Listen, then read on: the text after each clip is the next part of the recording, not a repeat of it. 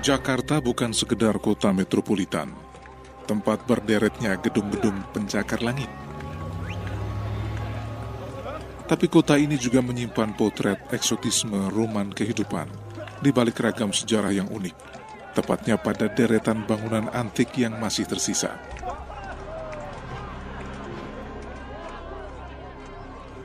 Sejarahnya juga menjadi sensasi di balik hiruk-pikuk aktivitas warga ibu kota yang tidak menyadari saksi bisu kejayaan masa lalu di sekitar mereka.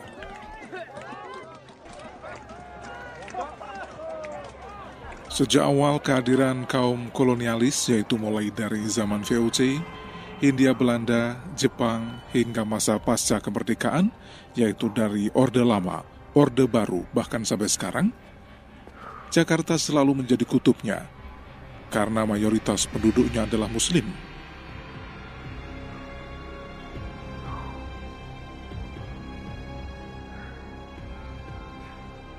Ibu kota ini sejatinya adalah kota tua yang kaya dengan peninggalan sejarah yang bernuansa religius islami.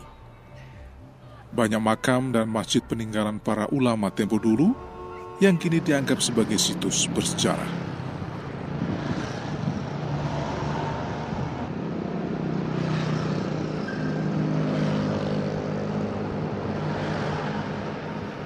Dalam ekspedisi Jejak Islam Nusantara hari ini, saya berkunjung ke Masjid Al-Ansor yang terletak di Jalan Pengukiran, Kecamatan Pekojan, Jakarta Barat.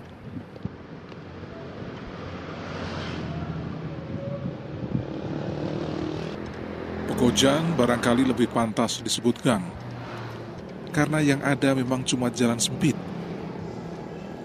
Nah, di gang inilah terdapat masjid dengan bangunan tua yang bentuknya sangat unik.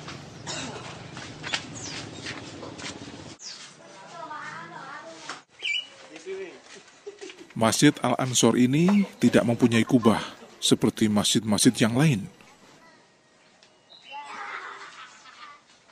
Atapnya berbentuk prisma segitiga yang tersusun dari genting-genting tua. Sekilas memang kelihatan sangat merana. Ukuran Masjid Al-Ansor ini hanya 12 kali 12 meter.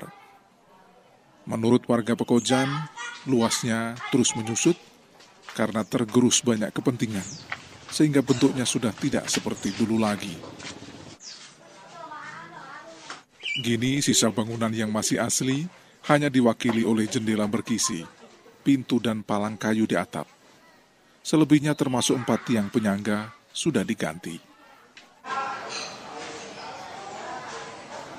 Masjid ini dibangun oleh pendatang dari Malabar, India di abad ke-17, tepatnya tahun 1648. Dulu Masjid Al-Ansor berdiri luas dengan adanya pemakaman di kompleks masjid. Ironisnya, baik pekarangan maupun makam yang diyakini sebagai makam para pendiri masjid, saat ini sudah lenyap, berganti dengan pemukiman warga. Berikut penjelasan Haji Marta pengurus Masjid Al-Ansor, Jakarta. Menurut orang tua dulu, ini masjid dibangun sekitar 1684. Posisinya di Jalan Pemukiran 2. Dulunya itu hanya halaman. Di situ pun banyak kuburan dulu. Ada pohon yang saya tahu, ada pohon kelapa, pohon pandan banyak dah daerah situ dulu. Sedangkan kolamnya dulu masih kolam kobok, masih bukan seperti sekarang ini yang saya tahu itu. Masyarakat ini dulu masih jarang. Di sini ke sholat masih orang sepi. Belum begitu banyak. Begitu sekarang udah penuh ditingkatlah itu yang belakang itu bangunan baru jadi penuh.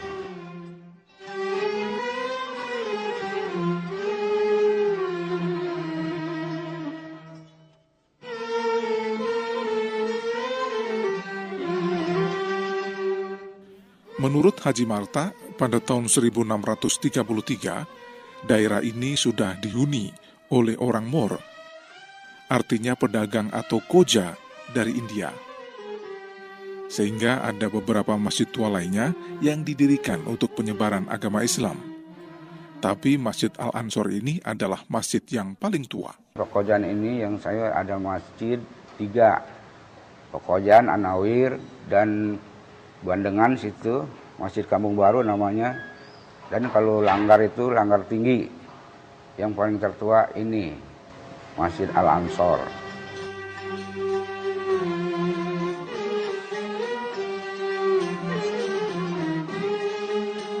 Menguak jejak penyebaran Islam masa lalu di Jakarta, maka harus mengunjungi Masjid Jami Angke. Nama resminya adalah Masjid Al-Anwar, yang berada di sebelah selatan Jalan Pangeran Tubagus Angke, Kampung Rawa Bebek, Kecamatan Tambora, Jakarta Barat.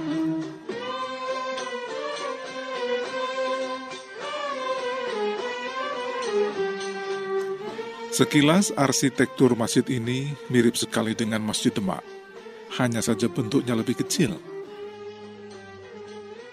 Atap Masjid Jami Angke ini bergaya limasan, persis bentuk rumah adat Jawa yang sederhana, di mana konstruksi bangunan bisa dibongkar pasang karena secara keseluruhan memakai konstruksi kayu.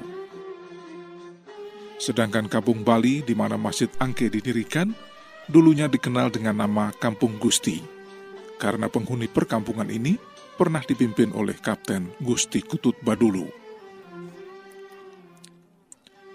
Menurut Muhammad Habib, generasi ke-8 pengurus Masjid Jami Angke, masjid ini didirikan tahun 1761. Arsiteknya adalah Saik Liong Tan dengan dukungan dana Nyonya Tanyo yang masih ada hubungannya dengan Ong Tinio, istri Sarif Hidayatullah. Karena itu, pengaruh arsitektur Cina ada pada bangunan Masjid Jami Angke ini.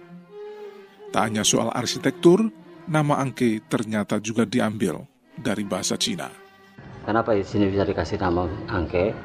Angke itu sebenarnya julukan, itu bahasanya bahasa Cina. Pengertiannya, di sini banyak manusia yang berkelimpangan dalam masa perjuangan itu yang gugur jadi di kali-kali itu di sungai itu banyak bangkai-bangkai yang ngambang bangkai manusia jadi masjid ini dibangun dua lantai lantai dasar adalah untuk ibadah dan musyawarah lantai atas untuk pengintaian dan azan itu untuk masjid kemudian kalau makam-makam di sini sebelum ada masjid di sini sudah ada makam makam-makam tertua makam-makam sepuh termasuk makam yang membuka alas ini. Nah, kalau untuk makam di sini ini dari abad 15, 16, 17, 18. Nah, yang termuda adalah ini makam Al Habib Pangeran Syarif Hamid bin Albib Sultan Syarif Abdurrahman Al Qadri. Beliau yang termuda akan tapi beliau yang dikedepankan. Karena beliau juga garis keturunannya adalah putra Sultan Abdurrahman dari Pontianak. Ayahnya beliau adalah pendiri kota Pontianak.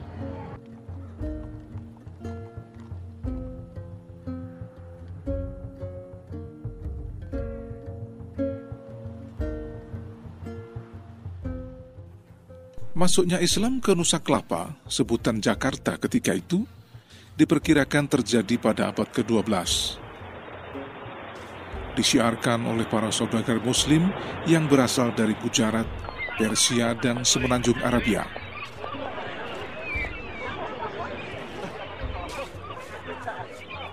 Mereka datang dengan menyusuri alur pelayaran dagang.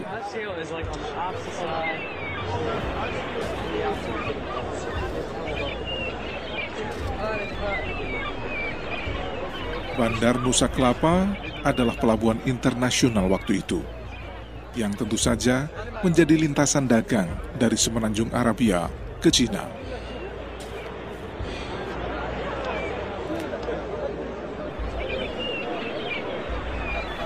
Pada awalnya, penyebaran Islam di Nusa Kelapa mendapat tentangan keras, terutama dari bangsawan Pajajaran dan para resi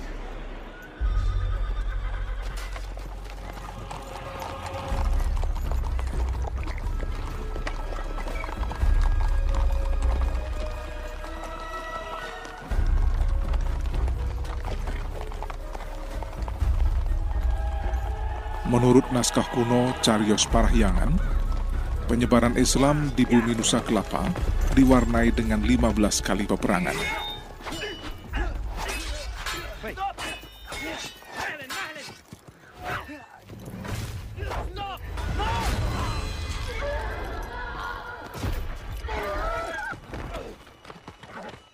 Peperangan di pihak Islam dipimpin oleh datuk-datuk dan di pihak agama lokal, yakni agama Bun dan Sunda Wiwitan, dipimpin oleh Prabu Surawisesa yang bertahta sejak tahun 1521.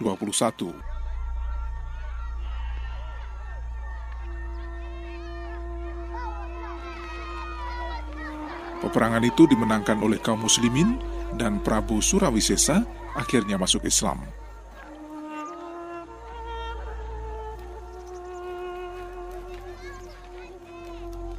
Sejak masa itu, Islam mulai menyebar ke berbagai kalangan masyarakat. Meski lamban, namun secara pasti, siar Islam mulai berkembang di Nusa Kelapa, yang selanjutnya disebut Sunda Kelapa, lalu Batavia, dan pada akhirnya disebut Jakarta.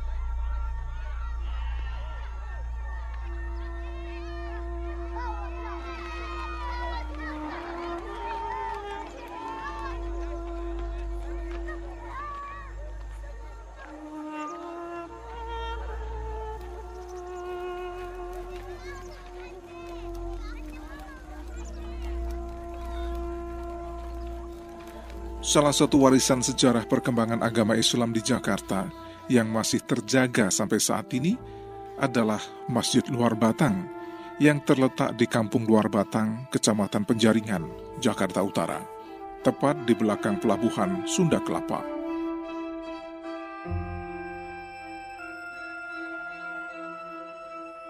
Sejarah Kampung Luar Batang ini berawal sejak masa pemerintahan Belanda, tepatnya pada abad ke-18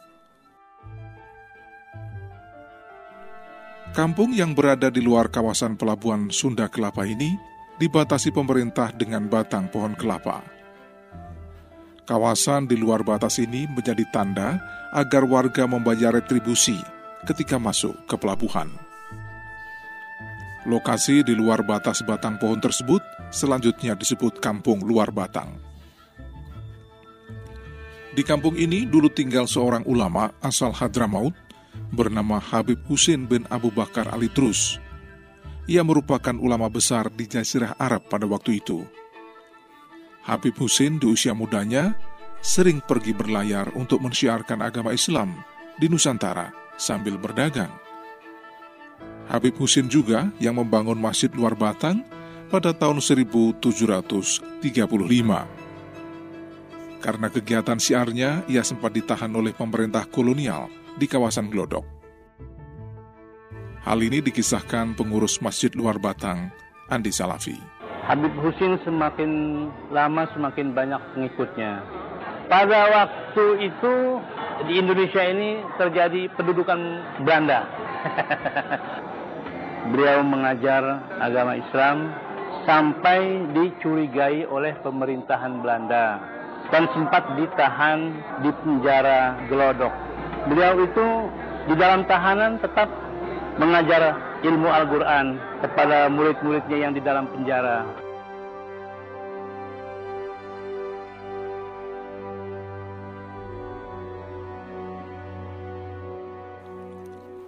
Habib Husin berdakwah di kampung luar Batang hingga akhir hayatnya pada tahun 1756.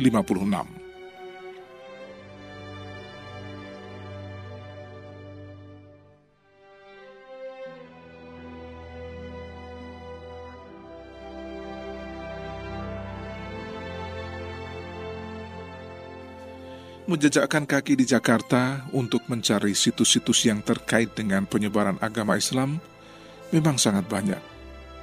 Tapi sebagian besar di antaranya tidak jelas sejarah dan keberadaannya. Dan mengunjungi masjid-masjid tua ternyata bukan hanya menikmati peninggalan bangunan ibadah siar Islam semata, tapi juga sekaligus menjadi bukti sejarah peradaban Islam di Nusantara.